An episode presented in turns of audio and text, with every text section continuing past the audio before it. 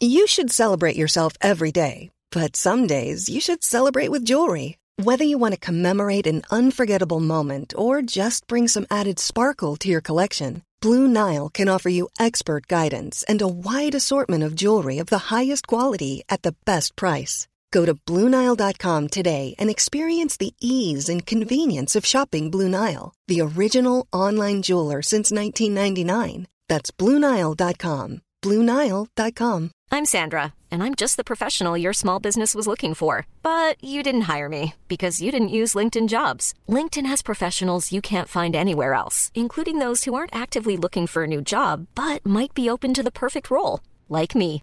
In a given month, over 70% of LinkedIn users don't visit other leading job sites. So if you're not looking on LinkedIn, you'll miss out on great candidates like Sandra. Start hiring professionals like a professional. Post your free job on linkedin.com/people today.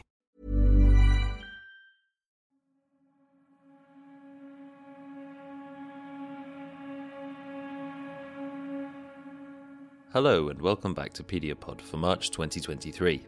In this episode, we take a look at cardiovascular outcomes in children with Kawasaki disease.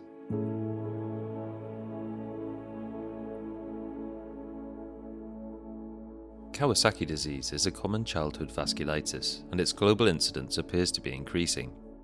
Although this disease is self limiting, and more recent treatments with intravenous immunoglobulin have drastically improved outcomes, the associated vasculopathy can cause cardiovascular complications with serious long term implications.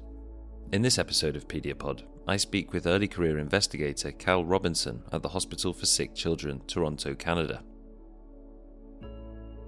He and his team performed a population based cohort study using Ontario Health Administrative databases to determine the risk of cardiovascular events and mortality after Kawasaki disease.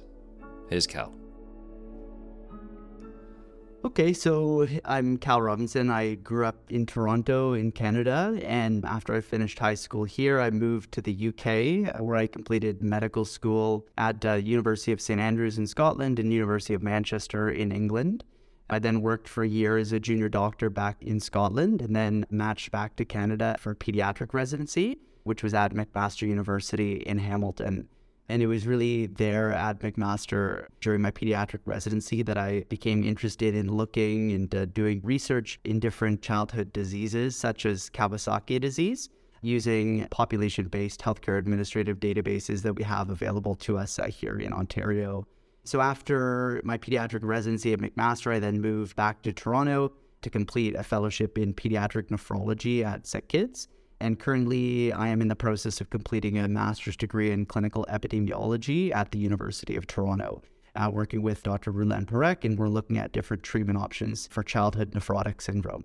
So you look like you're heading into nephrology, but you've just recently published a paper on Kawasaki disease and cardiovascular outcomes. So you've got a few different interests. Yeah, so uh, I think the hard thing for me as a medical student and as a pediatric resident was deciding what I wanted to do. I, I kind of loved everything that I did. And in my first few years as a pediatric resident, I knew I wanted to pursue a subspecialty, but whether that was rheumatology, nephrology, or something else, I wasn't sure. So ended up uh, getting involved in research in a number of different conditions across different specialties, which I think was great. It, it certainly broadened the experience that I had and introduced me to new people and new research methods uh, in these different areas. So the research that we did in Kawasaki disease has certainly benefited the research I'm doing now in kidney diseases, but yes, I'm by no means a subject matter expert in pediatric rheumatology.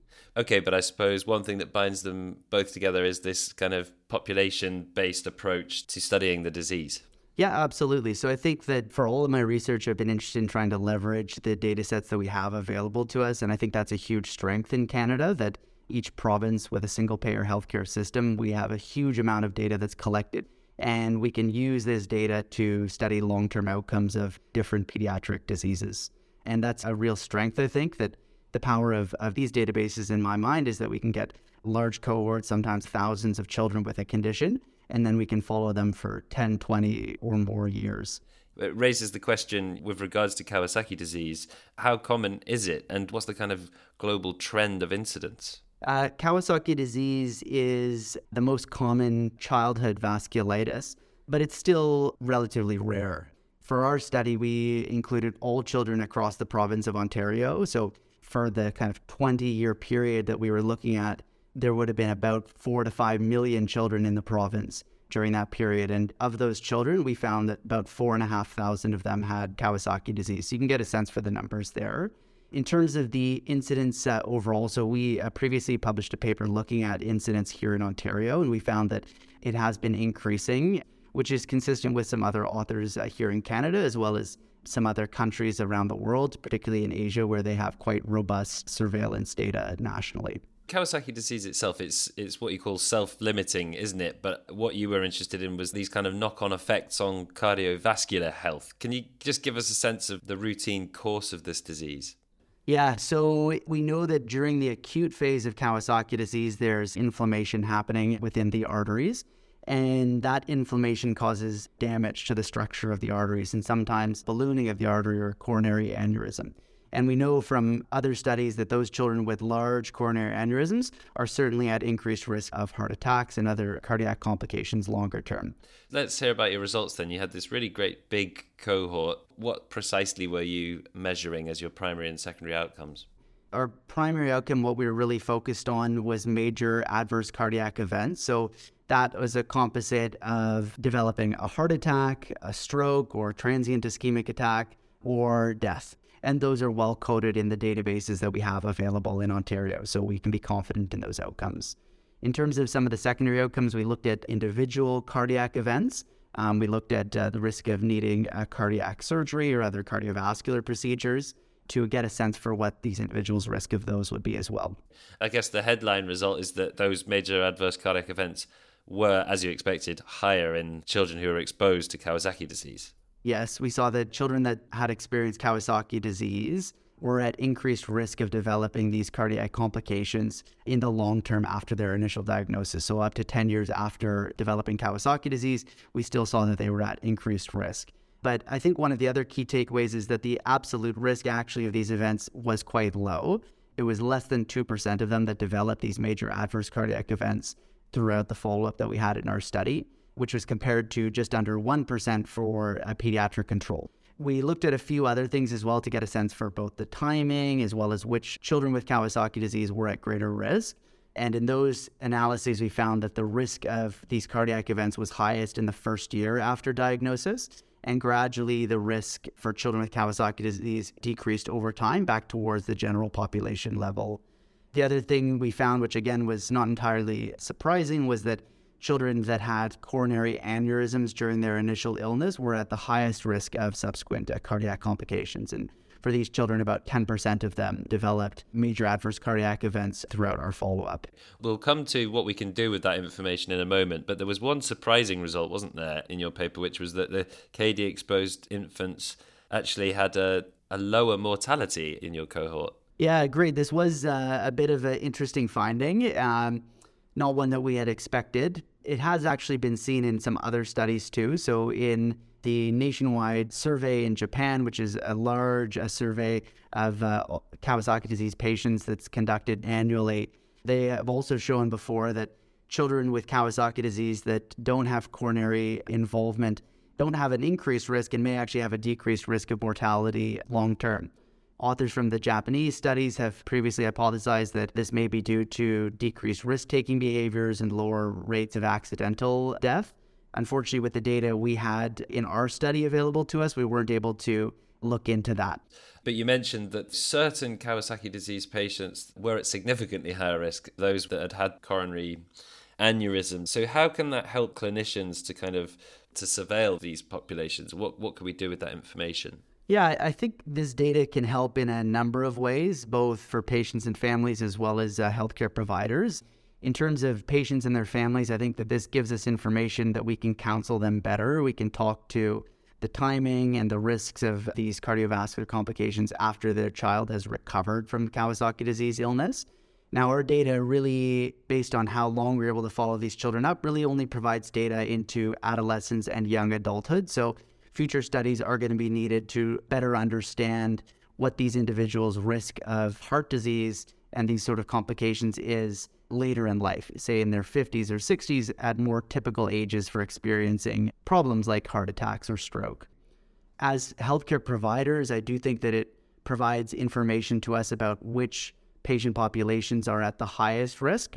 And for these patients, uh, certainly we need to be closely monitoring for signs and symptoms of cardiovascular disease, particularly outside of typical ages. So we see that these individuals could be experiencing uh, heart attacks in their teenage years or young adulthood years. So we need to be mindful of that when considering what the risk of those problems could be. And then also the surveillance we do. So whether these children need to be followed more closely in terms of blood tests or things like cholesterol, other imaging, and um, there is uh, good information on best practices for that in Kawasaki disease uh, guidelines. Are we any closer to preventing Kawasaki disease or treating the inflammation of whatever's causing the vasculitis? So, certainly, huge steps have been made in the last 20, 30 years in terms of the treatment of Kawasaki disease. Historically, there were really very few treatments. Children were treated just with aspirin alone. Um, more recently, we started treating children with uh, intravenous immunoglobulin, other immunosuppressive agents, and really the risk of developing coronary aneurysms has fallen dramatically. So, whereas historically maybe 20 to 30% of children could have had coronary involvement during their initial illness, now that number is reported typically less than 5%. There may be studies that come out in the future looking at different immunosuppressive options, combinations that could reduce that risk even further, but there will always be children that are diagnosed a bit later or have developed aneurysms already by the time they've presented to a healthcare setting. So for these individuals, we know that they are at increased risk, and it's about understanding exactly what the timing of that risk is and what strategies we can use to try and mitigate that risk long term. These healthcare databases sound like a bit of a gold mine. Are there, are there any limitations to using that data set? There are some limitations in terms of the data that we have available to us. So we are confident that we can define Kawasaki disease in these databases, as well as the outcomes, particularly the major adverse cardiac events one area where there's a limitation to this data is defining coronary aneurysms, and there are diagnostic codes that we can use to define this, but these codes uh, haven't been validated in other studies. So, with the data we have available to us, unlike clinical research where you could go in to each patient chart and actually confirm the presence of the aneurysm, the size, other characteristics, we're not able to look at that level of detail. I suppose that's a trade off, though, with the fact that you were able to get such huge numbers and therefore more power in your statistical analysis. Yeah, absolutely. I think that the big trade off using these healthcare administrative databases is that you have much larger sample sizes, longer follow up periods, and there's huge advantages to doing that. But you are limited in terms of the depth that you can go in, and that this data has been collected not for research purposes, but for healthcare administrative purposes. So you have to be able to work within the limitations of uh, of the data and what you have access to. Are you going back to nephrology, or what's next? To be determined, I would say. I, I'm still very interested in Kawasaki disease and vasculitis. Uh, for the moment, my research is mostly in uh, common childhood kidney diseases uh, such as nephrotic syndrome, which actually has some overlap with Kawasaki disease in terms of potential causes of it. It's also an immune mediated condition treated with similar medications. So we'll see. That was Cal Robinson from the Hospital for Sick Children, Toronto, Canada. Thanks as always for listening to Pediapod. I'm Jeff Marsh. See you next time.